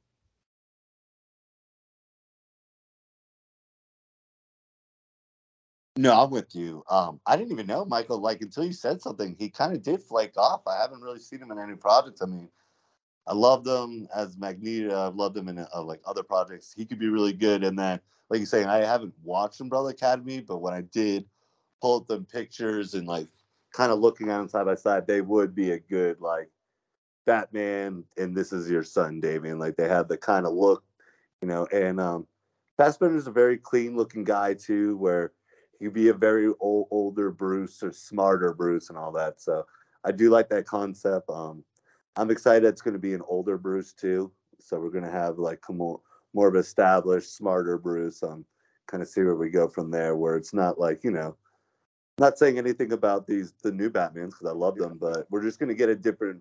We're gonna get a different style Batman, which will be fun, and him trying to figure out how to be a dad to this kid that he didn't know, who is basically like a, one of the greatest killers, who's been trained by Ra's al Ghul, who was Batman's also trainer, who's you know, so it, it'll be a very cool concept that what they're able to do and who who they bring in for it. I don't I don't care who they bring in for it. I'm just looking excited for the for the project and how they're this Batman and the other Batman are still going to happen at the same time.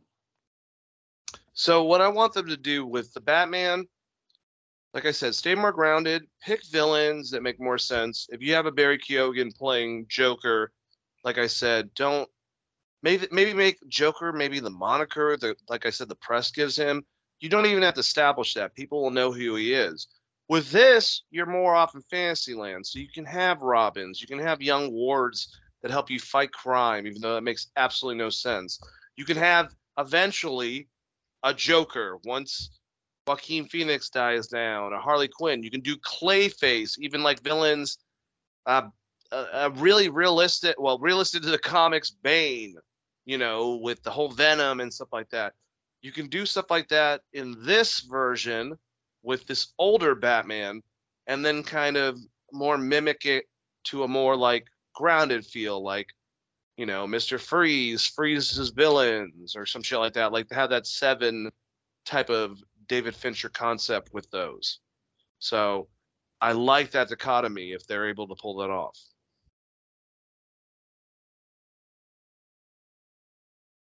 Yeah, I'll be definitely interested in how they pull it off. I hope they definitely talk with each other. But like you're saying, um, the Batman we have now, keep them grounded, keep good established characters where Bold and Brave have some just crazy character, like crazy villains. Like like you saying, Clayface would be a fun one. They couldn't do it back in the day because CGI and all that's not where it's at today. But you could do a fun one, but have him as like you could even do like a Poison Ivy him and like another one where it's just like little fun little kind of characters like that. Well, Damian's also there. Bane would be cool, especially if it's Bane that's already broke Batman's back. So this is Damian's like trying to find out and like wants to really fight him and all that and get his hands on him. And Batista's Bane. Oh, that'd be a good one. But He yeah, wants to play him. he does. And I think I- he's friends with James. I, I think he's pretty good friends with James. yeah, I mean, James gave him his first role ever. Basically, put Batista on the map. So pretty sure they're going to be. Close. I mean, I've I've heard Batista talk highly of him. That he is very, you know, happy for what James was able to do for his career and give him that first chance. So he'd be a good Bane. You don't need a you don't need a, a Bane that's gonna get a cord knocked off his back, some fume like stuff come out and then shrivel up to this weird guy.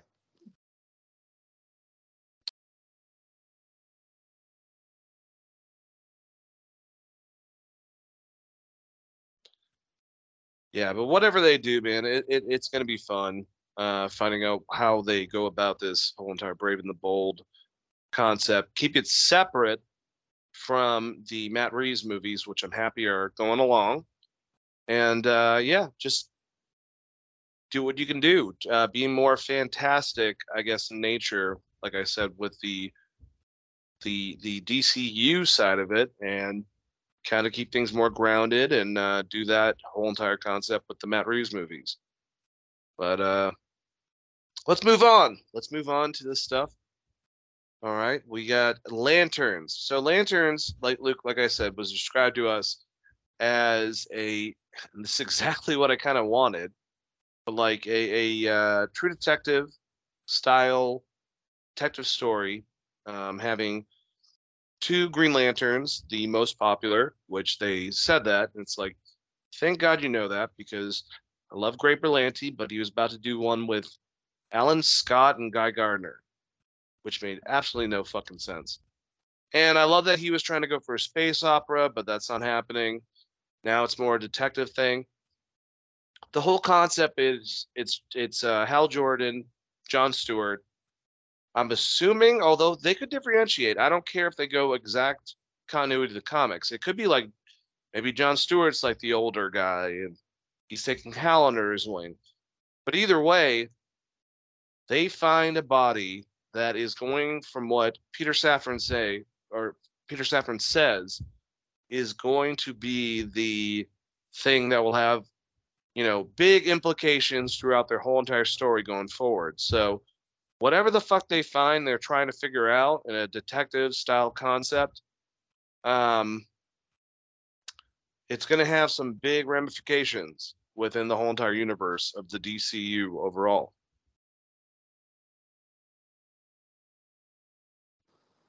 No, this one's another exciting project. Like you saying, um, we've been talking about this for a minute. Um, and I'm excited that they're doing a true detective kind of thing with John Stewart and Hal Jordan. Probably, you know, John Stewart's probably my favorite Green Lantern. So I'm finally happy he's going to be in something, especially with the Hal Jordan. You know, those two playing uh, with each other, and like you're saying, where something's going to start.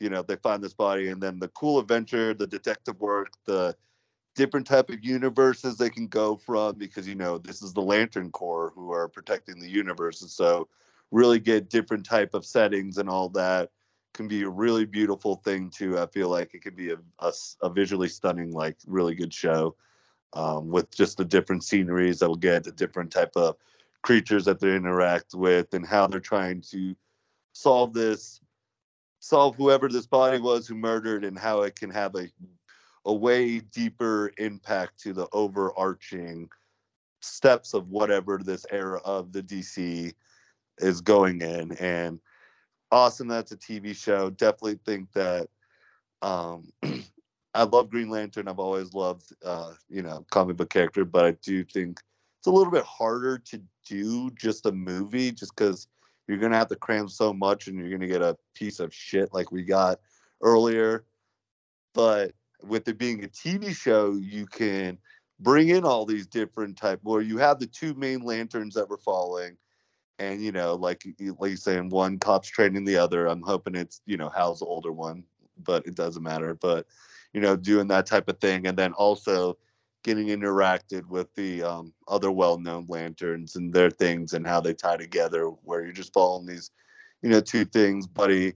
Good cop, uh, bad cop. So it could also be a very fun show, but at times, I mean, funny show, but at times being very dark when they need to. So can just do a lot of different things with this show, and I feel like the Green Lantern, the Lantern Corps is Lantern Corps is a really type of you know comic book comic book characters to make a good show like this and do multiple seasons and see what they're able to build off of this one thing. Absolutely. Um, casting ideas. I mean, I, I really th- don't think we need like a necessarily like a villain, like Sinestro becomes bad in this or Parallax.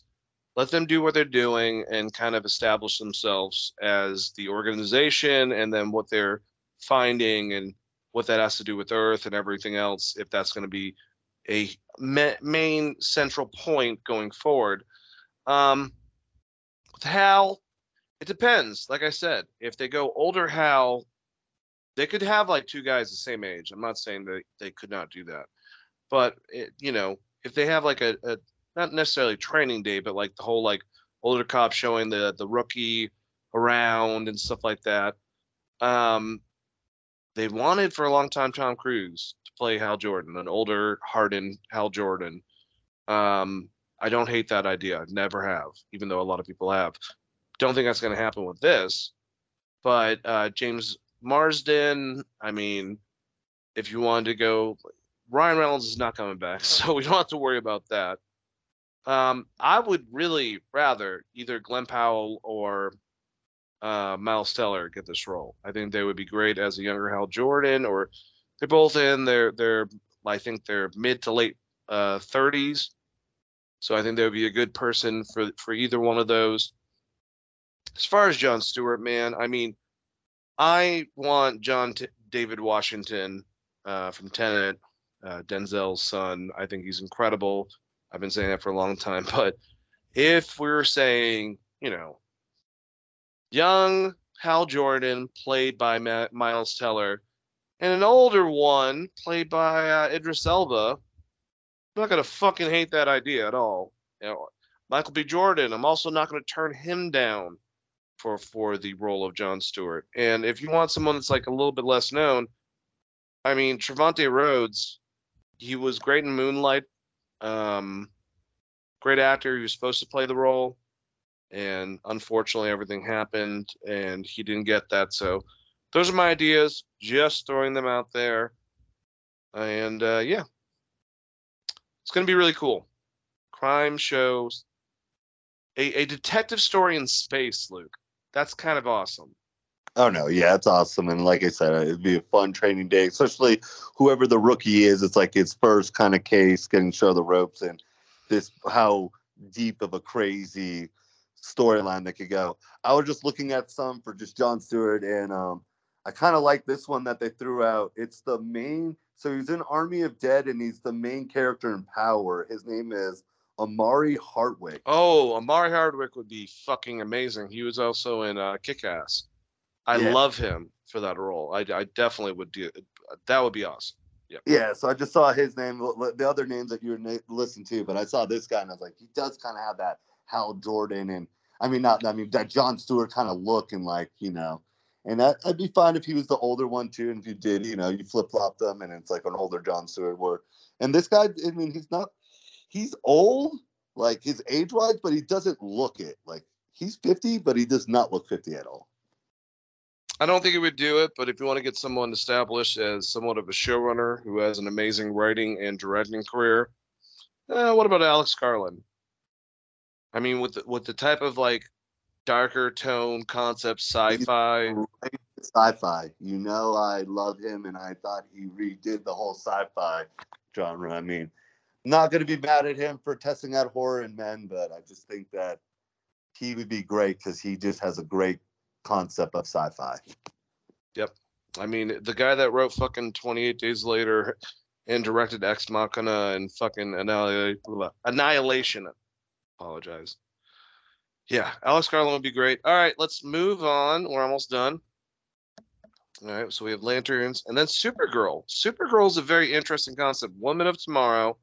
And look, the concept of this is all right, you got to understand Superman and Supergirl dealt with completely different things. And this is actually established and, you know, well known in the comics. Um, when Krypton was going down to shit, uh, they got the baby, you know, uh, Kal-El on and sent him to Earth. And he was gone in a rocket. Uh, before she got in a rocket and was forced to go to the same location, uh, Kara lived on a little remnants of Krypton, a little fucking piece of it, until everyone around her basically like either died or whatever happened. And then she was transported to go meet her cousin. She got lost and she aged a little bit more throughout the process and then ended up the older cousin there, even though she looked younger than her, you know, and than Kal-El.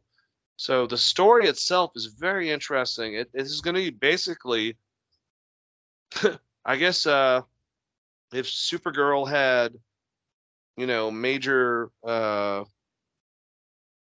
major mental issues due to like what happened to her, perceived uh, beforehand, and that person instead of like a female copy of, you know, Clark Kent and the Superman mythos, she has more of what like makes her up. I don't know. Did you ever see the the Batman Superman Apocalypse animated movie that's based off the comic? Yeah, I've seen that one. Similar to that, she's she's dealt with a lot of shit. She's an adult, not an adult, but like a younger adult that aged slower than her cousin, who's supposed to be younger than her, but she's dealt with a hell of a lot more stuff and is technically, in most aspects of that, more powerful than her cousin from just pure force, but um, doesn't have a lot of the training and can be easily manipulated. So it sounds like we're gonna have a very in-depth Supergirl.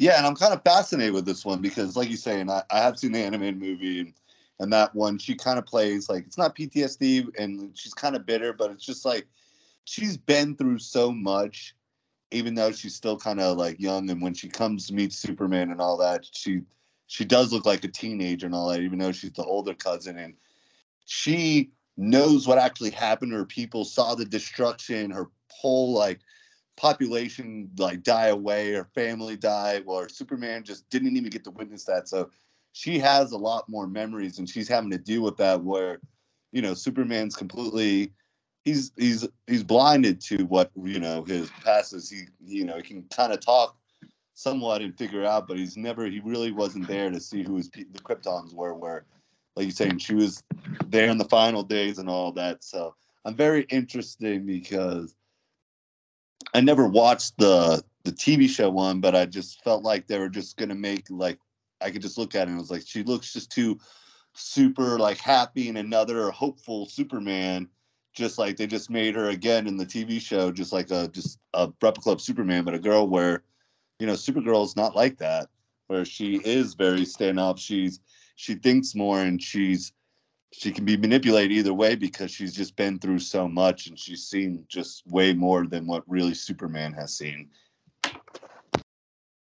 Two female actresses, uh, both of them are more devoted in the horror genre. That should probably get like a lot more mainstream, you know, accolades. Uh, but they're coming up right now. I think both of them would do a great job with Supergirl based on this. Someone that's been through trauma. One's Mia Goth, who's in X Pearl, uh, just phenomenal actress, and the other one is Anya Taylor Joy, who was in The Menu uh, and also The Northman.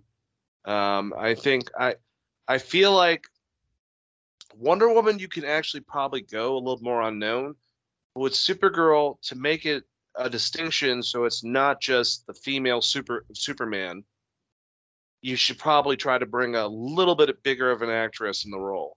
And I think both those ladies are phenomenal actresses and they really understand how to react to unfortunate situations like what it seems like Kara uh, Zor-El deals with in her lifetime for that movie.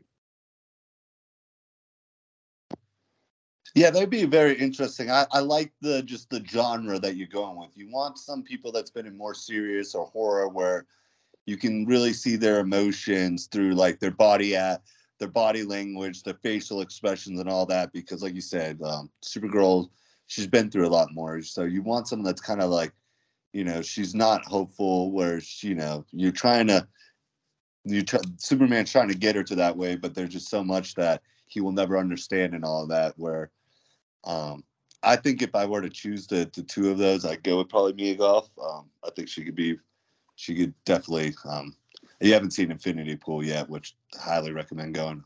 A fun movie, but um, she's she's just really good and just knows how to probably portray that type of character where you want to get her into someone that's just been through a lot and like not really trustworthy and not even really trustworthy to her own cousin because she doesn't understand why he's so naive, doesn't really know what happened to the Kryptons, why he's like this and all that and everything. So she's just having to deal with a lot of different things while being this superhero that's coming to a world where Superman's already established. Yeah. With Anya and Mia, they could play different roles uh, throughout the DC universe very easily if they want to use them. Uh, honestly, like with Mia, when we, I'm assuming it's happening soon. I don't know, but like when um, Margot Robbie's not playing Harley Quinn, and maybe after we have Lady Gaga play her in the the second Joker movie. Great choice also for Harley Quinn. And with Anya Taylor Joy, I would love her as Black Canary. I would love her as Supergirl. I uh, Zatanna. There, there's many roles that she could play. What about a Poison if, Ivy, Danny? That's fine. Honestly, just grab certain actresses that are out here like this, that are like, because DC or Marvel's already doing it, man. They're grabbing a lot of great actresses. Uh, so it's time for you guys to do your thing, honestly, uh, when it comes to that. But when and I'm talking to DCU, you guys at DC Studios, listen to me, damn it. All right, that was dramatic. All right, uh, let's go on. All right, so after that we have Paradise Lost. Talked about this a lot, man. So this is pre Wonder Woman. Now I'm not I'm not I'm assuming that she probably will pop up in this. I'm assuming that they're doing this movie so much later. Just give enough time for Gal Gadot to play Wonder Woman, possibly one more. No- we know that uh, her director's not coming back with her. Patty Jenkins is done. But if there is a third movie, maybe somewhere there that they're going to go ahead and do, they can get that done. Have this show come out. Game of Thrones dealing with the political intrigue of like, imagine if you are a giant island with different political style minds of all women. And with the outside force, you have, I don't know, the Greek gods. so we know early Amazons. One of them's Artemis. Uh, you know, uh, Hippolyta, uh, Wonder Woman's mother, Hip- Hippolyta, I should say, Wonder Woman's mother. There, there's many different people that we can explore. Establish Zeus. Uh, you know, all the different Achilles, another person that's established within all of this, and kind of like show the story. Swords and stand- sandals, uh, like old Greek mythology, sign me the fuck up basically for the show. HBO. I don't know how how I could hate the show, Luke. And if the uh, point of maybe the first season is show in the future and then show Diana or something like that, regardless, I'm down for this prequel. Just by them saying HBO Game of Thrones based off. You know, I mean, I don't know. Maybe I'm simple. No, I mean, I don't know what person could hear about this and not get excited, especially how he's just like it's going to be kind of like the Game of Thrones, and then just like you say in the Amazon, just what you can do with them and how they have been with the Greek gods and all that, and all these, you know, like great mythical, you know, people that you could definitely tie in and how they're able to, and how the politics play and why they separate completely. You can go into the whole thing of why they don't trust men and how like so it, there's this is very exciting, and I hope they definitely do Artemis and um, Wonder Woman's mom, or if they do before them, I'm fine with it. If it's like way way back, you know, I don't know how long. I mean, they don't really look like they age. I don't know how long those characters are, but I'm definitely looking forward to this one. Um, it's definitely a one that's towards the end, and, and like you said, you you could do so much with this, and that it's it's on HBO. You know it's going to be a good job. They're going to have all the best location that's going to make it look just simply amazing. And I think you know what you're going to be able to do with it. And then you could like you know if they what if it's just what if it is Wonder Woman's mom and she's just older and she's thinking back and all that. And so you could have Gal Gadot and you know her interacting, telling her stories, but also like her just thinking back to these great adventures that made her to where she was or building the Amazon. Or if it has nothing to do with Gal Gadot and the actress, I forgot her name uh, from Gladiator uh, that played her mother. If this is a new thing and there, this is like the ending is she's explaining to the actress that's playing the new Wonder Woman or something like that. That that's also a very intriguing concept. But what what I do like about this, honestly, if they want to make a third Gal Gadot film, they have enough time to throw that in there and finish up the trilogy with her you know without uh um uh the the the director i forgot what her name is right now. Patty uh wow. Patty jenkins there you go. Sorry guys. All right anyways let's get to the last thing and get the fuck out of here. Swamp thing. It's going to be a horror movie luke and honestly, if you look at all this stuff, Superman Legacy has like a bunch of like, yay, happiness. Creature Commandos sounds pretty fucking dark. It's it's based on a team of uh of fucking monsters fighting zombies and now in the future being controlled by the government. Waller sounds kind of darker. Authority, the basically the boys before the boys. Booster Gold, kind of cynical. Lanterns, True Detective, kind of dark. Brave and the Bold, your son's an ex assassin. Uh, Supergirl, her life fucking sucked. Uh, Paradise Lost, Game of Thrones, everyone wants to kill each other. Swamp Thing, horror. You know what, Luke? I don't give a fuck that's like this, honestly. I think this is awesome. Stay dark. Stay dark, DC. Stay true to your roots. And not dark as in like the complexion of the fucking film. Like dark as in, yeah, stuff's gonna be rated R. Deal with it. Who gives a shit?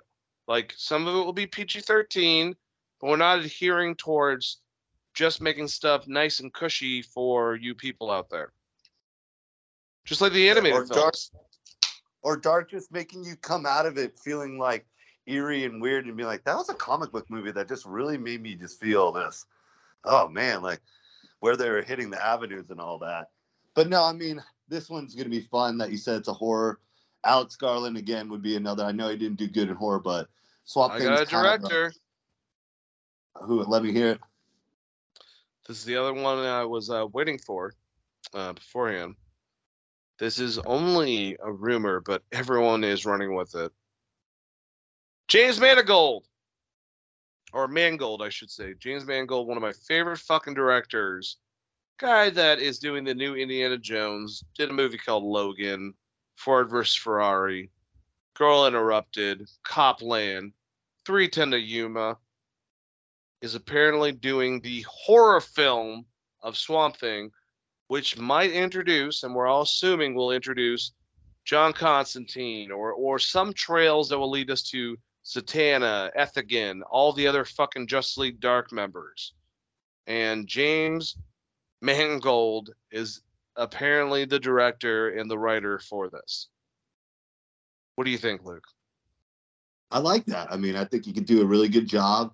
Um, I'm I'm looking forward to what they're able to do with Swamp Thing and connecting us to, like you're saying, Constantine, Dark Justice League. You just for what they want to be able to do, and like you're saying, what their overarching infinite on um, uh, what is it, an infinite on Crisis universe? So, but like where they could get to, that getting these characters in now with Swamp Things, how they connect would be really cool. And just his character is just very interesting. He's got to interact with one of them.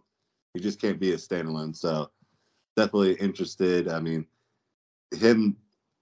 This is you know it's exciting that this will be the last you know the the last one they've announced, but they've also might be the one that they've established the most for it already.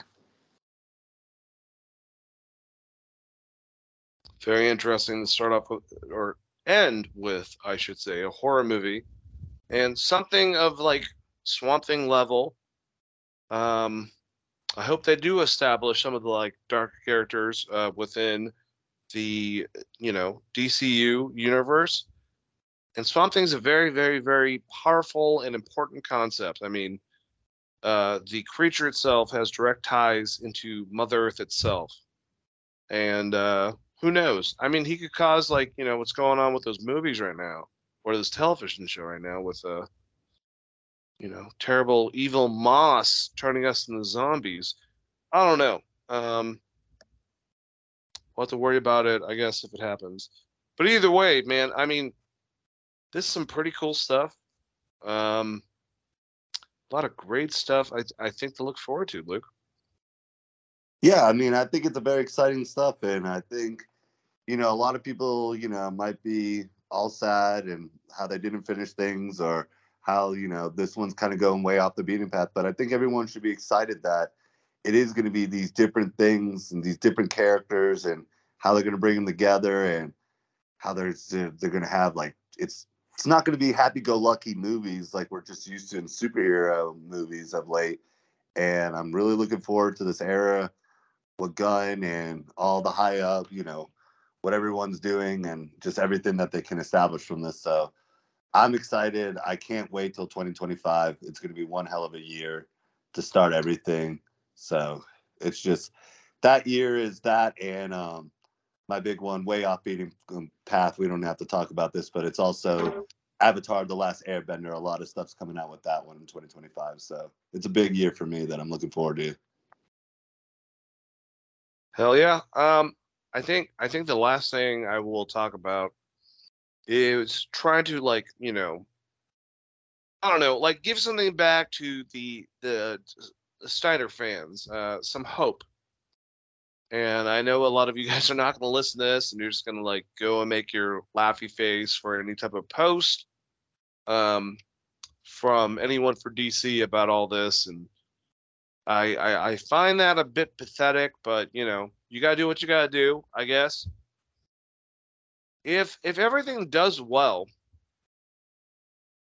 and everything keeps on making money, there is a chance I think that we could have some things assembled that will make those style fans from the past a bit happy.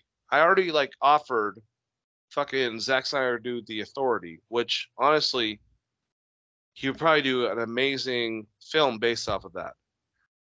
But honestly, like I love Henry Cavill.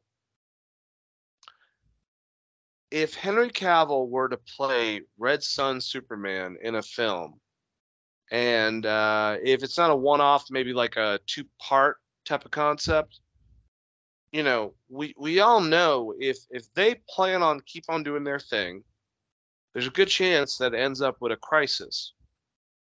With uh, crisis movies, it usually involves multiverses.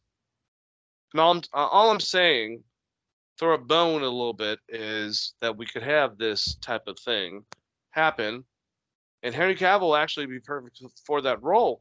But if you want to get into even like a little more crazy, one of the coolest multiverse stories of the last several years, based on a fucking video game, uh, was the Injustice video games, and they adapt those obviously in the comics. I have the the trade. Uh, that universe is pretty much similar to the Snyderverse. Uh, yeah, you have Darkseid. He's kind of like the the person in charge or causing all this, but it's very much the same thing where Superman kills Lois in rage, um, you know, and she's pregnant. He can't see. He thinks it's Side. You know, there's all that type of shit. We could have that style movie where we leave off, you know, where they are basically, and this other universe comes and helps and saves the day, sort of thing. I mean, it's not weird with Earth Two with the the uh, you know universe established with that, or or the the the other many times that they've done this you know type of thing. So hey, I'm just saying, you know, I'm giving you an olive branch. Um, maybe there is more in the future. Just chill the fuck out, you know? Let's see what happens. Uh, we have an actual DC Studios. The people in charge of it are actually, you know, know what they're doing. They're inviting writers from comic books, from movies that know what they're doing. You know, I'm sorry shit happens. Zack Snyder was giving a whole entire fucking decade, and it happened. Eh, we all know, unfortunately, cop movies are gonna like kind of slowly start to fizzle off. We're still at a good spot, so maybe we can get some movies and do some good things. That's all I'm trying to say. I, I, I am being optimistic. So with that, I guess we can call it a show. Um, Luke, what do you got to say? No, hey, I had a great time. Um, looking forward to this new era, and like you say, with time, they never threw out any of these stuff to completely vanish. With time and success, and with all this era, that you could bring back anything from the old era and make it make sense. So, I think just let's see how this goes. But everyone should be excited. The direction that it's with, the people running it, and HBO, who's going to be backing some of the big things like the TV show. So, all in all, I think everyone should be excited, and I'm looking for 2025 and can't wait to see how it all plays out. Yeah, I, I, I uh, personally don't want to get to that date specifically, but you know, only because I'll be close to the 40, Luke. So, uh, but in in all actuality, it will be a nice little birthday gift, if you will. So, I want to thank my brother, who already said goodbye to everyone. Um, and guys, this is another episode of Dane Rants. I hope you guys enjoyed it. Talked a lot about what's going on, and uh, try to be uh, optimistic. Honestly, I mean that's that that's the biggest thing right now. I understand why you'd be pessimistic, but we have a studio, we have heads of studio, we have people that are you know making a committee of writers that have like big people a part of comp writing and producers and movie writers. So we have to see what they do.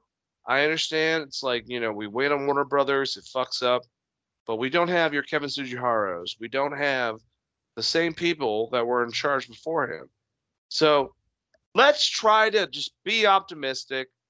If it ends up like, you know, blowing up in our face, hey, you know, you can message me at Facebook, Dane Alves 42, or uh, find me at Dane Alves on Facebook.